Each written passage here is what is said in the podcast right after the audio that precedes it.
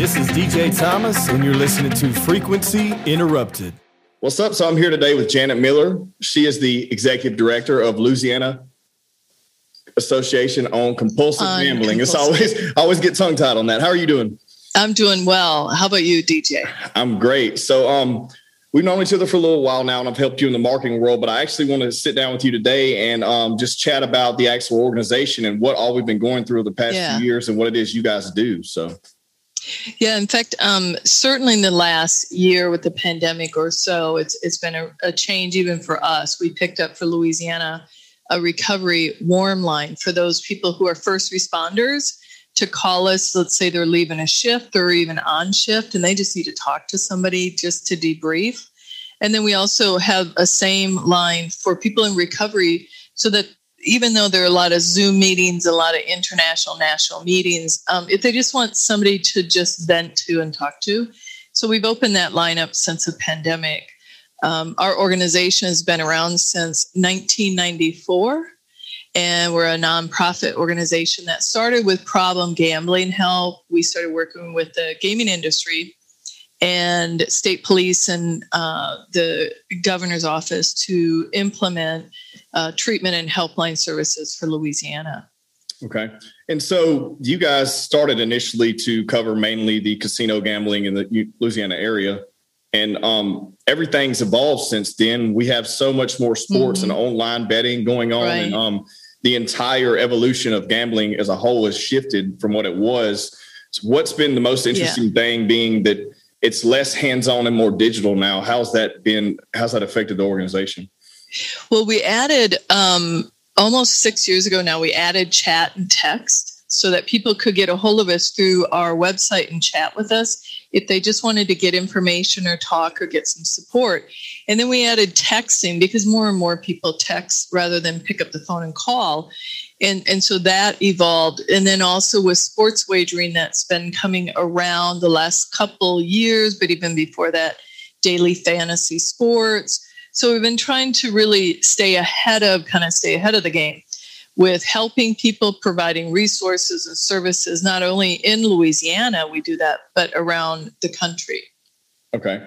And so this this is something that's interesting too because a lot of people when they think gambling, you know, and addiction and problems, they don't realize how vast that issue is and how many Mhm. people are affected. These are regular everyday people. These are not just, you know, they you know, some people contribute it to all they think about is addicts and they contribute it to drugs and you Right. know, low poverty you know, scenarios and a lot of times this is your normal everyday people that are having these Yeah. issues. Well, even in um, the year 2000, 2001, NBC Dateline got a hold of us and wanted to do a show on problem gambling and treatment. We were the only treatment center, other than one other one in Minnesota, that was doing re- residential care. And the reason for that, and they came down here, they decided not to pick a man and to pick a female who was like a um, action player, which is somebody who she really liked poker and blackjack and some of the more um, thinking games than most what they thought females at the time. So what's happened is very quickly we evolved in seeing that it wasn't just somebody who was homeless or somebody who was in poverty.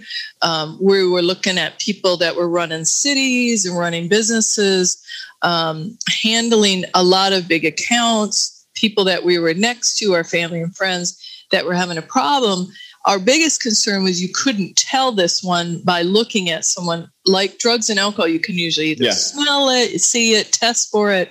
Gambling, you can't. Yeah, so it's basically just a hitting a hidden issue that we're trying to, you know. And another thing too is that a lot of people are embarrassed they have these issues, and so how does it? Yeah. How do you guys, you know, make the connection there? Or you know, trying to bring people in and help them without, you know, them being exposed, basically. Very similar to, you know, we have a lot more stigma, I think, still about problem gambling. Similar, though, to what we used to have for mental illness and drug addiction or alcoholism.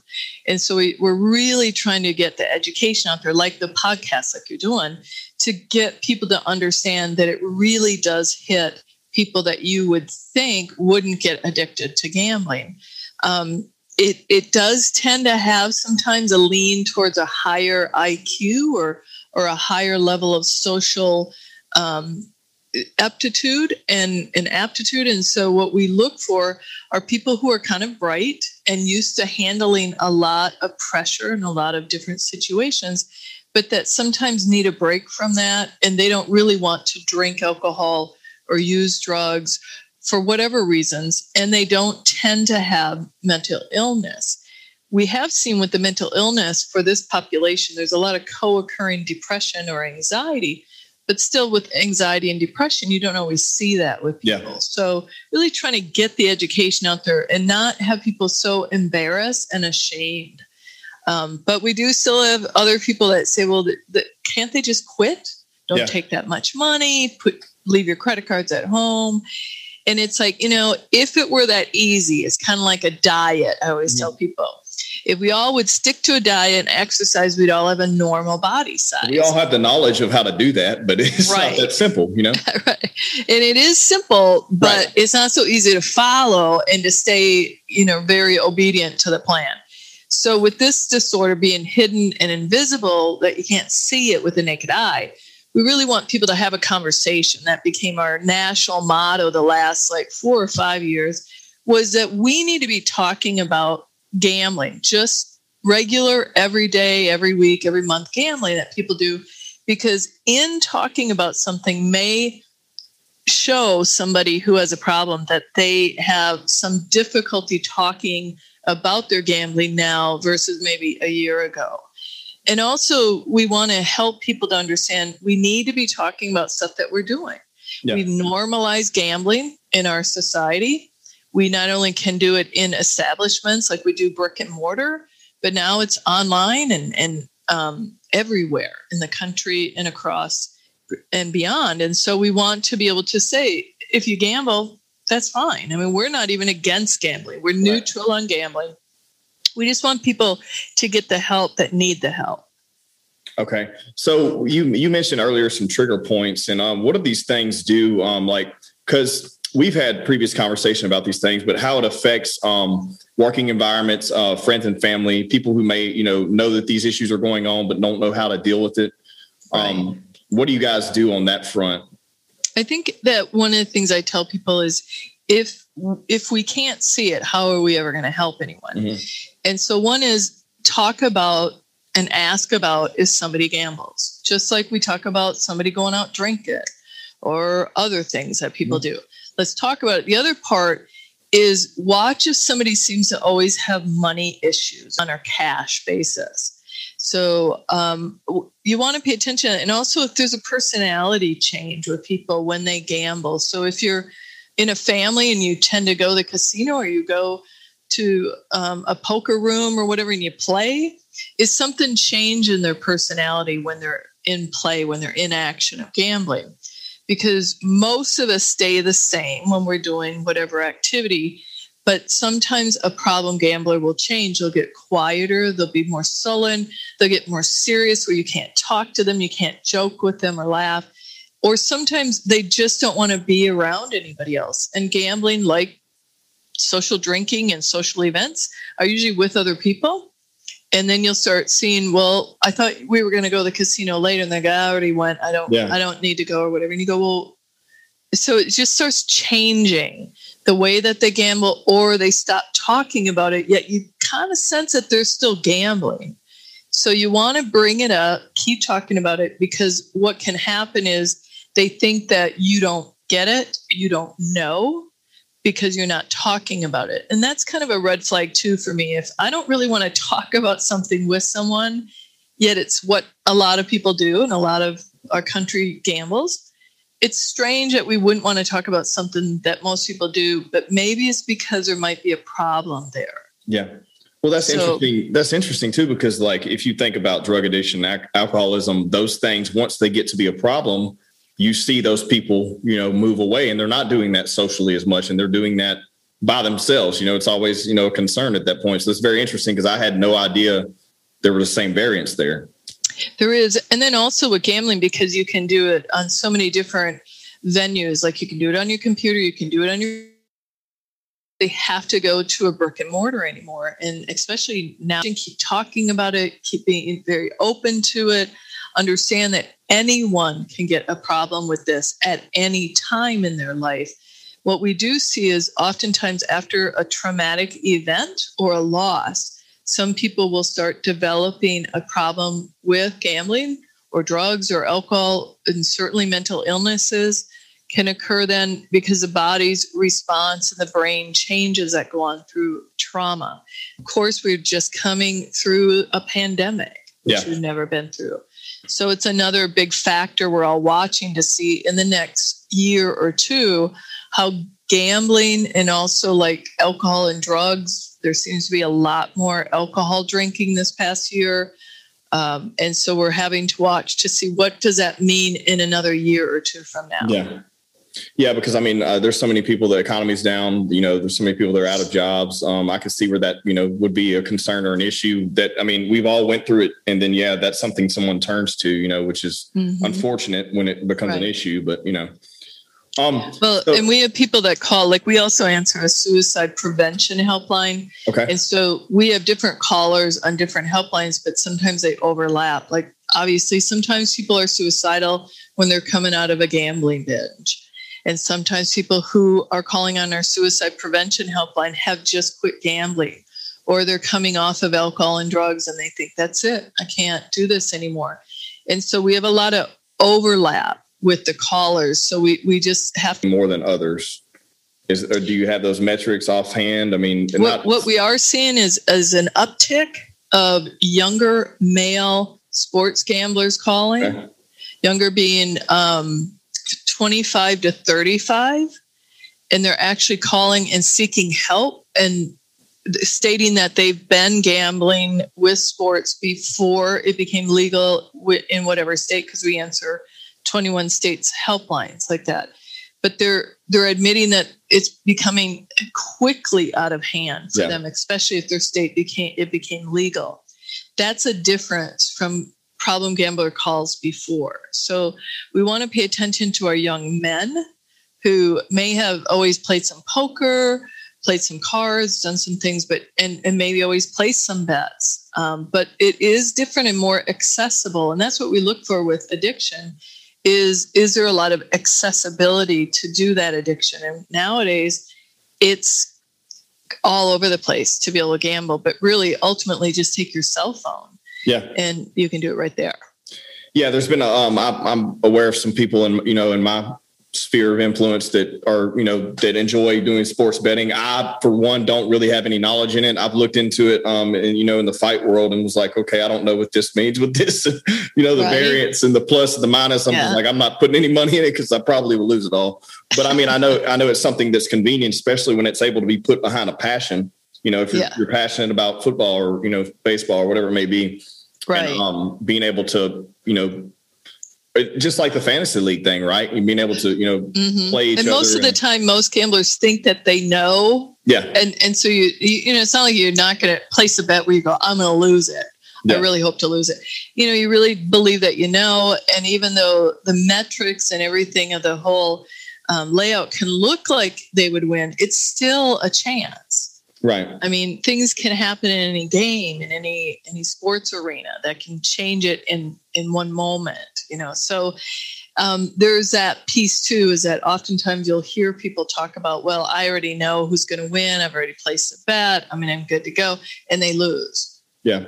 And you go, you know, normal people just go, well, you know, it happens. I mean, it was that one shot in golf, and he started breaking apart, mental game, and then the other person that was a problem says, uh, uh-uh, uh somehow that just can either infuriate them or they don't want to talk about that because okay. there's a sense of that that somehow they were wrong and stupid or ignorant about it and they weren't it's just part of the chance piece that they forget about when yeah. they place the bet do you have um i just this had this thought do you guys have do you have people reach out to you who who may be in into stocks they're they're wasting money yes. okay because that's something interesting we never talked about um, but I could see where that would be another issue. Right. And and that's easy to do. And in fact, we we almost promote that. That's what we look at too, is we we kind of almost think they're the upper echelon of a gambler is somebody who gets not only to do the stock market, but then they get somebody else's money to do it sometimes. Yeah. And and that can be just as much of a problem because you can stay on that 24/7. You just have to have access. You can be moving accounts, changing things. So it's a constant and and you have to watch it, you plan for Yeah. it. Um, people get obsessed with it. Very easy to do. But again, there seems to be a lot more um, sense of that's okay with our society sometimes with that one.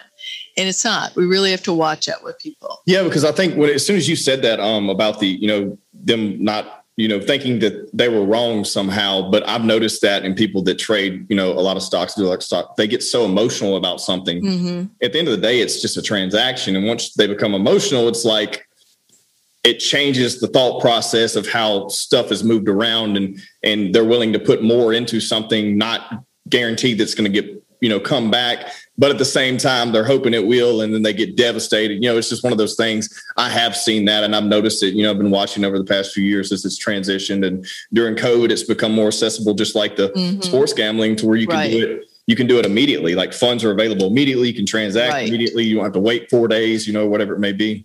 Right. It's and that, and that's also what we're seeing is that the more accessibility to the faster movement of money and exchange and credit and stuff is also part of this addiction is it moves really fast.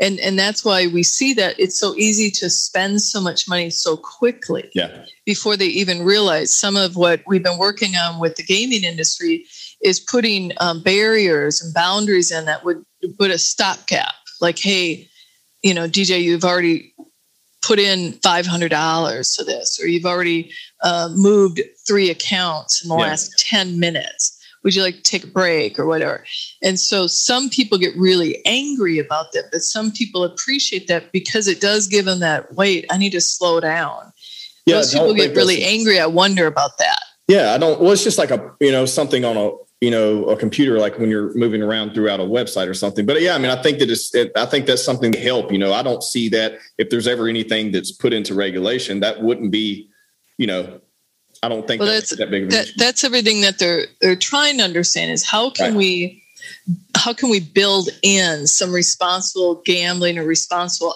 player you know kind of boundaries for those who don't have a problem they really won't but It won't bother 'em. appreciate it. Right. bother them. Yeah, but the other people need it fast and furious and, and need it to and and again once you keep moving it that fast you forget.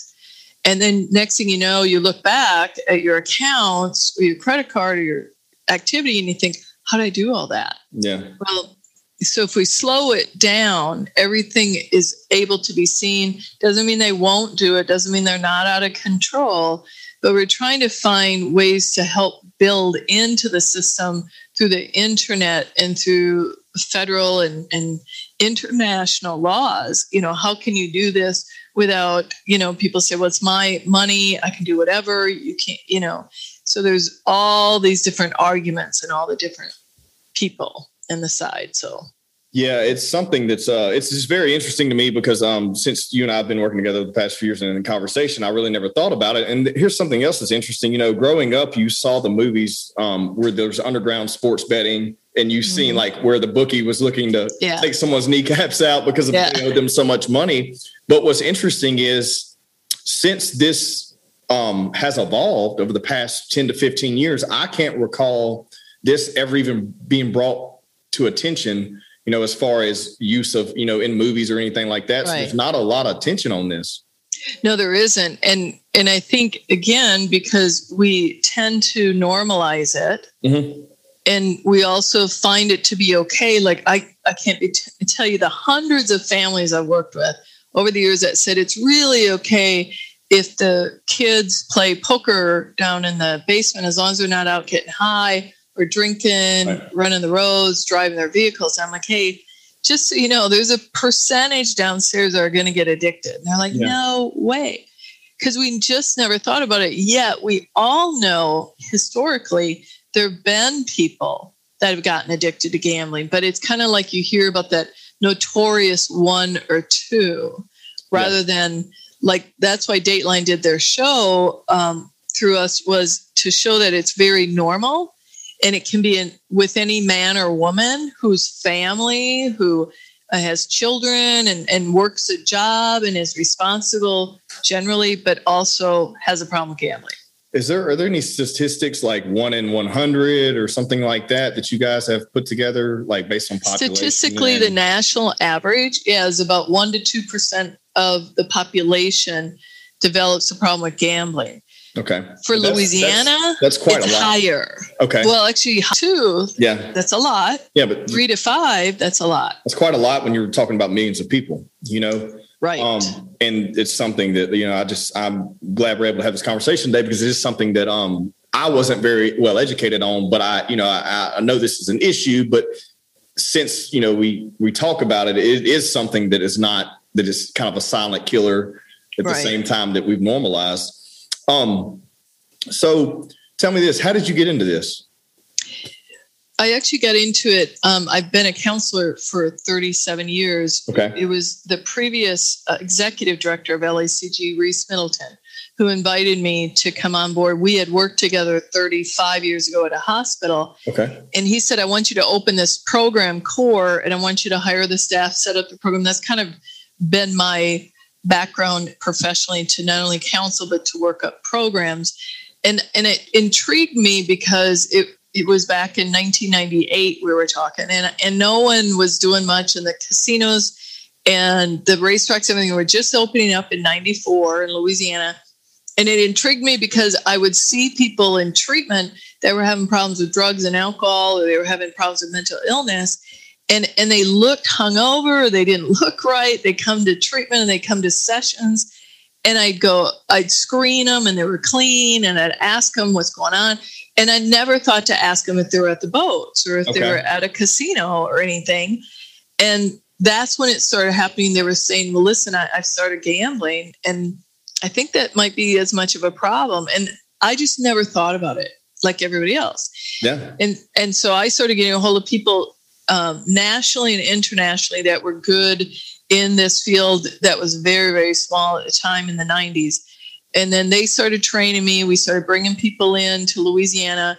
We started learning things more and more about it. And so reese and myself we just went after it. And that's when we talked to and got a helpline going um, started after a few years the outpatient counseling center that we have and we and we really knew that this was something that was going to be different because we couldn't identify it just by the naked eye we couldn't look at people and say they seem to have maybe some mental illness or they seem to be high or drunk.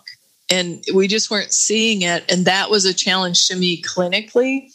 I thought, you know, this has got to be something. And then when I met some of the first families I worked with, what I was just blown away as a clinician was how angry and hurt and different that was because you have just now affected people's security and livelihoods. And and some people had double mortgages didn't even know they had one.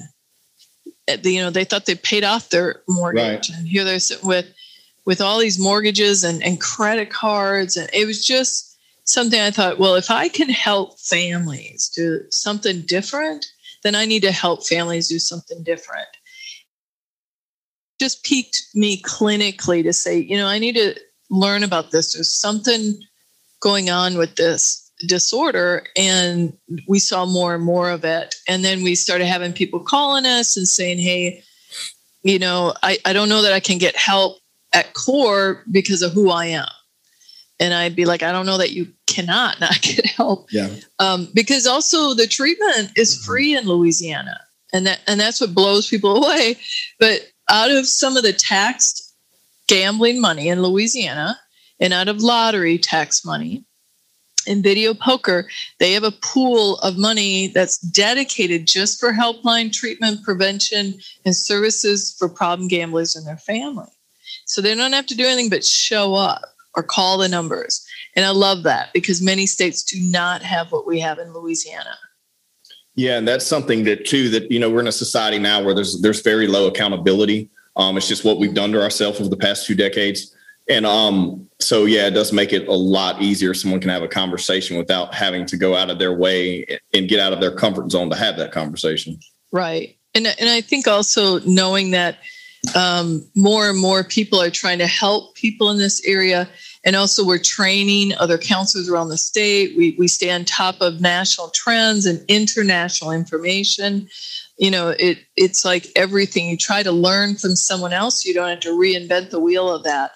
And and so we're seeing just like with the changes with the sports wagering and sports betting, that we've got to be much more savvy about the internet and the interplay with young people who possibly what we're seeing now is maybe some people who were gamers yeah who, who are into gaming that there may be a passage in the brain that's easier to access over into gambling problems if they had a history of gaming as a young person yeah, because I mean that's something that's I'm sure over the next five to ten years we'll be able to have some really good metrics there. But it's something that's kind of new, right? Where gaming has taken a. am mm-hmm. sure I don't know I don't know those numbers, but I would say it's probably increased hundreds of per- percent of people that are doing it because of these devices right here. You know, right? Um, and and so, it is, and it and it's a billion dollar industry. Yeah. So we we kind of sometimes slam on the gambling industry, but the gaming industry is huge. Yeah. So what I like about what you guys are doing is what you said earlier is that you're not against it. You're not against right. gambling. We're not sitting here having this conversation saying you should not gamble. We're sitting here nope. having this conversation saying if you're doing it and it's creating an issue with your family, your your you know your well-being, your financials, then you guys are here to help you. Right, because we we're not fighting against gambling is the problem because in truth many many more people gamble and don't have a problem. Obviously, statistically, 97% of Louisiana people who gamble won't have a problem. Okay. So the so the 2 to 3%, maybe 3 to 5 who have a problem, that's who we want to focus on. Yeah. The other people, you know, go play, entertain yourself, do whatever you're doing, probably will never develop a problem. Some of those people, majority of them will never create a problem for themselves. Not worried about them not focused on them, not into shaming them to not do it or whatever. Go have fun. We just want to focus on the people who have a problem or their families who notice that there's some kind of problem. And sometimes with this addiction, we hear families will say, like husbands and wives will say, I thought they were having an affair. They were spending so much time away, so much money away. I thought it was someone else. Not that that isn't going on sometimes, sometimes right. it is too but also then they think they thought they were out drinking or using drugs you know never coming home coming home looking disheveled and it was actually gambling yeah and maybe they were drinking sometimes but most people when they're into playing and into decision making with gambling and if gambling is the addiction they want to be very um, clear headed they may ga- they may drink and use after they're done gambling to relax and calm down to go to sleep. But during the play, they usually like to be very bright and alert. Okay. That was the next question I had too. Was have you seen more of drug or alcohol? You know, attributed to the gambling issue. Have you? Has there been a link there? Which one? I would, if I were to guess, I would assume alcohol would be a bigger trigger than drugs, but I don't know those. I was just wondering research depends on where you're looking at some of the research but we are seeing for years that alcohol is is very much one of the co-occurring disorders with it and you know they do usually give free alcohol at yeah. many of the establishments. And even some of the illegal places will do the same. Maybe won't always allow drugs in but but you know you can do that without having to you know do it legally. Um, but yes we do see almost 50 to 55 percent of problem gamblers will usually have a drug or alcohol problem as well. So sometimes they end up in treatment or detox for that problem and then we all find out hey it's really the gambling that's probably primary and you know so we start working at which whichever end we can start at but usually, if they're detoxing, we want them to do that first. Okay. Well, and another thing that comes to mind, um, growing up and recognizing, because I'm just thinking about people that, you know, this is something that's so hidden that, you know, seeing the older people growing up when I was growing up, um, they were always playing video poker. That's something that I, re- I remember being a big issue. And I noticed that as a, you know, a child seeing those things, like, man, they, they do that a lot. You know, they're spending a lot of time right. and money in these places, um, whether it be a truck stop or, you know, diner or what have you. But um, are those, are those, I'm sure they're not as popular these days. But is that something that's still? You know, I'm I'm curious to see that what it's going to show. Certainly after the pandemic too. Yeah. But Louisiana has actually stayed very high with the percentages of video poker players that call us. Again, not everybody who has a problem or everybody that gambles calls us, right? right? But those who call us tend to be a higher percentage of video poker players. It used to be almost 50 50% gender were calling, okay. as many women and men, and they were about the age of 45. You know, um, now again, what we're seeing though is sports betting. Yeah is getting that uptick and younger men are calling us and your guys and you, by the time you get the metrics it's been a while they've had it's been long enough for them to realize they're an issue so there's always right. going to be a delay there, right? You know, and there's nothing you can do exactly. about that because that's just, you know, that's just how it works. Right. Um, because, because that's that self will. People yeah. can do whatever they want to do. Even, you know, the one thing that is against the law still is suicide. Yeah. And suicide changes things. We got to get them some help um, if they won't do that. But everything else they can do legally and keep doing it. Even phones all the time. Yeah. That sometimes that's part of the action is staying on the phone and staying moving gaming around and then gambling around and accounts around and, and checking your um, banking accounts and credit and that's part of action for problem gambler so just pay attention to who you're up against and my thing is always if people are spending more screen time or phone time than they are person time. Yeah. That's not healthy. Well, I mean, you're so I was looking at these numbers the other day for um, a presentation for some networking, and um, you're, you're looking at three and a half hours on average. And this was a study done last year because we haven't had right. long enough for the, you know, the, the pandemic year. But before COVID, three and a half hours per day average on this device right worldwide worldwide. We're not just talking about right. the states where we're we're probably using it more than that, you know. Um, and that's that's insane when you're talking about 70% of the world population having having one of these devices and then right. three and a half hours a day used on one of these devices is just person to person time you have in a day. Yeah.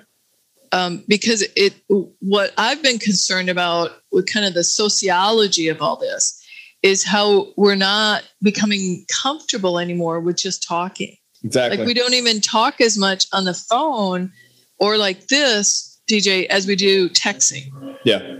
As we do on emails and stuff. So we're really removing that personal touch, which also means that we're able to hide more and more things. And it also makes your proud your um job harder too, because you have to have mm-hmm. that conversation to make a conversion.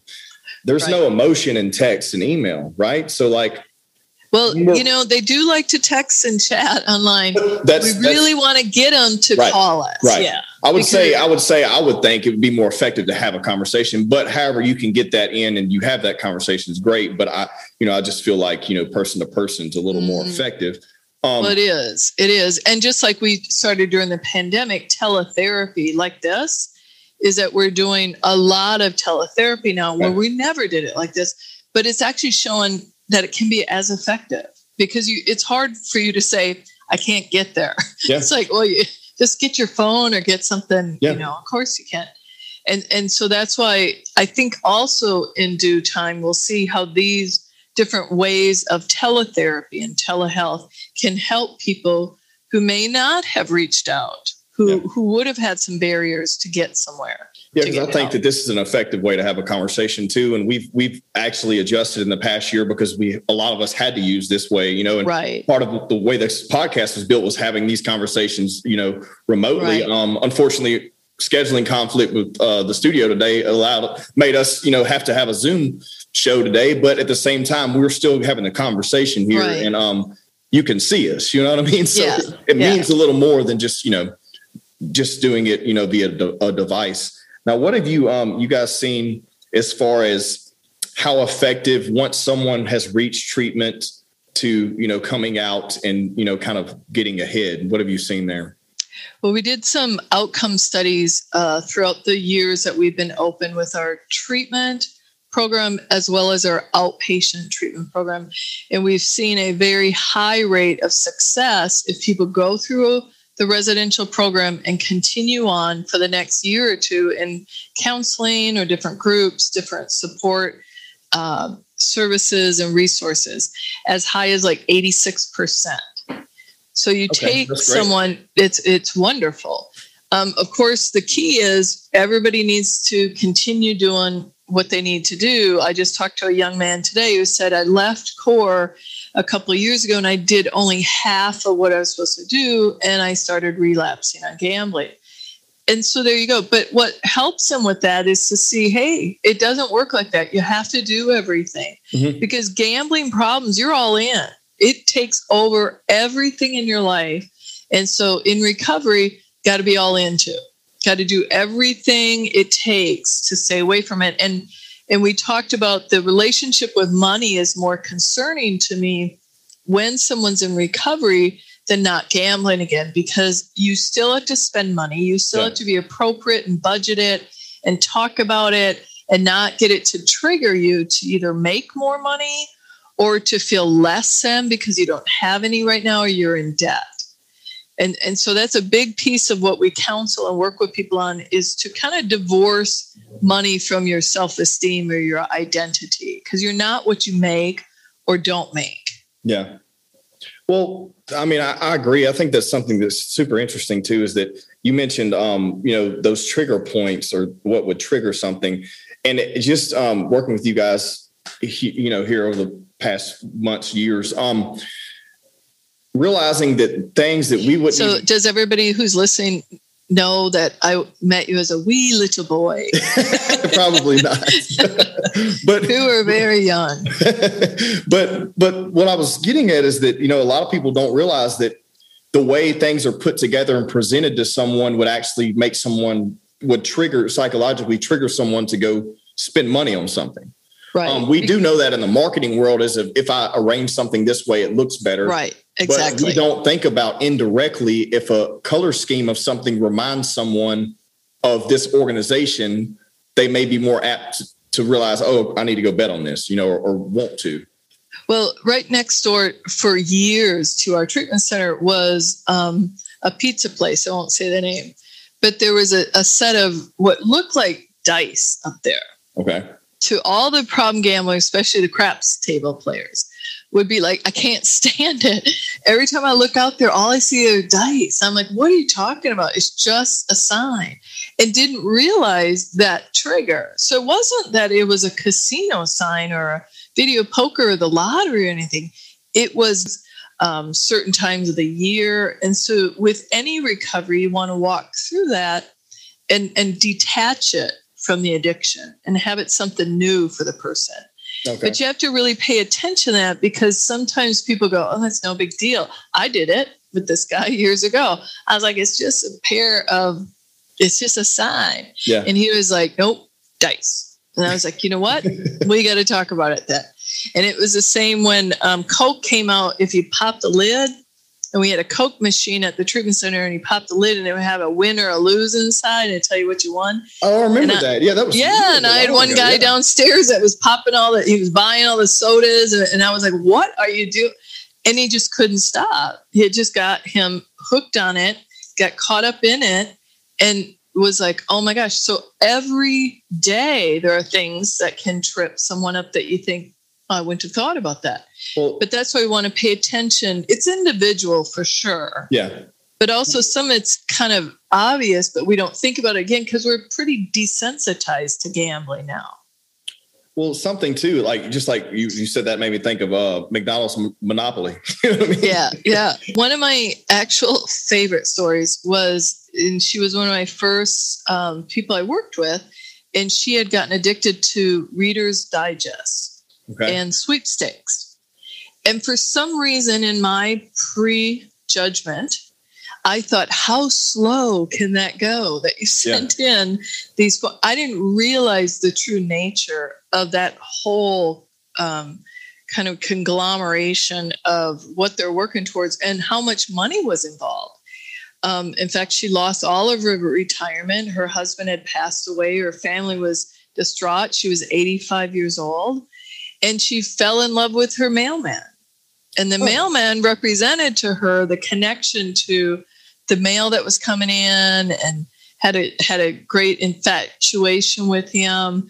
Um, and so that was interesting to me that what I had learned was she had stacks of mail that would come in and and she would send out nine dollars and two dollars and fifty dollars and and thinking that she was going to go into that next big pot. And so Yeah. i really had to learn about wow there is a lot to this but it wasn't just once a week she was doing that. It's like bingo. Like some people would come in and they go i'm a bingo player and i'd be like wow you know like Eh, you know we're talking 30 you know cards Yeah. out there and daubers every you know they're working it i'm like Yeah. whoa okay you're for real so it just really depends on the person and also again their age and, and what they're used to but but for some people it's easy obviously to hide your mail which is some of the things that i found was interesting and and i've talked to so many families about is you have to do credit checks on your family members, especially like states like Louisiana. If you're married,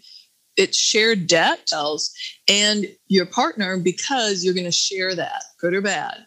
And a lot of times, problem gamblers will forget the loans and the credit cards they opened, that they're still open, that they didn't shut down. So it's just important to do that and to look at that and to make sure that you're working on that as um, and let's say if you're single that's fine but you need somebody to help you to look at your money and managing it and budgeting it Well, bringing sure. that up too raises the, another alarm for me is like so codependency, um, and then family members who may be actually um, not letting things happen and not Right. realizing there's an issue. Um, do you see that a lot too? we do and and i think the the one thing we we call it bailing them out Yeah, is oftentimes you know you, you so love people and you want to help people out and so what we'll see in families is this sister's given a little bit of money this brother's paid this off mom and dad and no one was sharing that information and now that they shared it they're like wow we have tens Yeah. of thousands of dollars what and so the the problem gambler will make sure no one's talking about that but there may be loans and and credit and debt and stuff out there that they even forget about too and so you really want to have everybody talking about that and saying to each other because what will happen is like mom will give the money but she won't tell dad yep, and then dad Yep. will get upset like Yep. what so yeah you really have to say families we got to work together and got to communicate and if one's going to do it you got to tell the other one even if you're going to do it. Um, but it, the bailout doesn't help because what happens is if a gambler let's say they have a thousand dollar debt and somebody pays that then they're done. Yeah, there's no pressure. Yeah, and problem gamblers when they call us there's pressure on. So i like that pressure for them Right. i like some kind of pressure because then they're going to call and get some help hopefully to get better and get out of the addiction but with no pressure why should they change Well, it's, I mean, it's lack of accountability, right? They're taking away that count. They were accountable for this debt. Now it's been taken away, so they don't have any accountability at this point. Right. Just and, stack it it's on. not and it's not real world No. once you get past a certain age it's on you okay Yeah. it's your debt you sign for you're not a child But isn't it isn't it always interesting how the ages, the progression of age, who, who people, the you know, you have these eighty year old parents that are still helping a forty year old. You know, it's Right. it's crazy that we we have that you know still going on.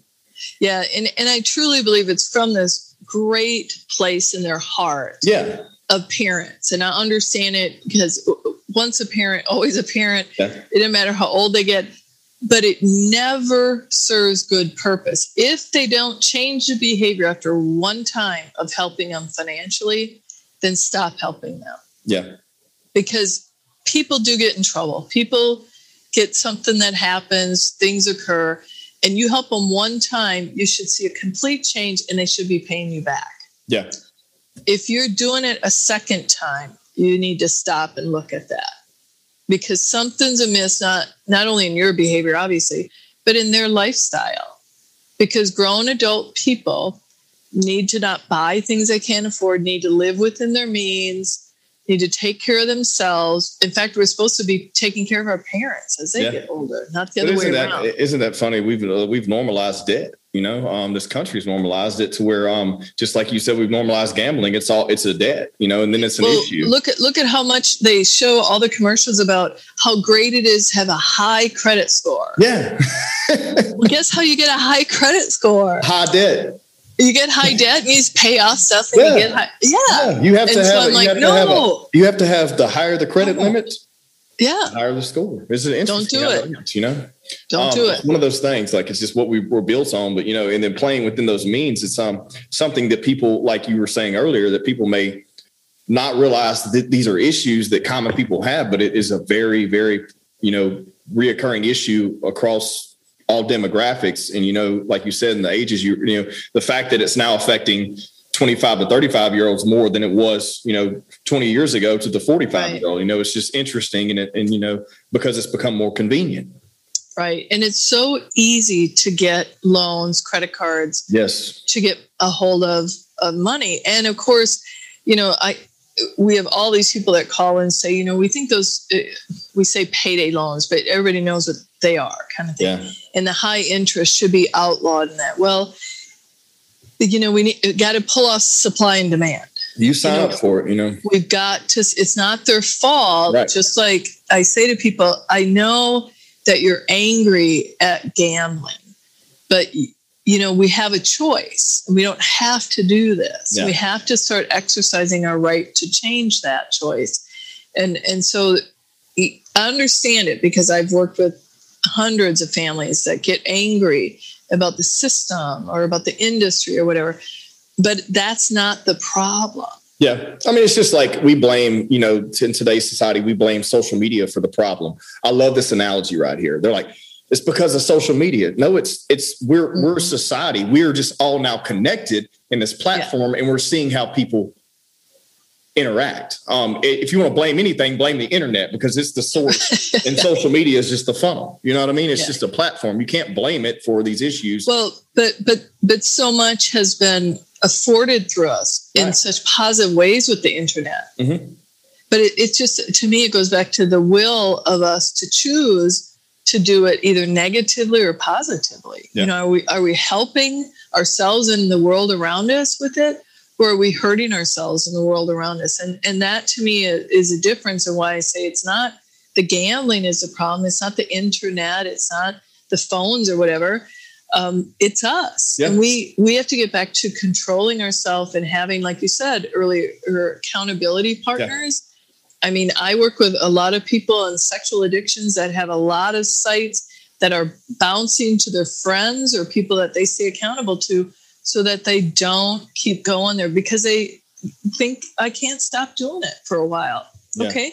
Then let's send it out to other friends who will help you and call you and call you upon that behavior if you do that. You know, we need help sometimes when we're in a place that we thought we could handle and it's handling us. So let's just get some help. That's the biggest thing too. Um, especially it's funny too, but that you said, you know, that right now it's a, a more of a problem in 25 to 30 year old, 20, 25 to 35 year old men, because us as men, we have ego, right?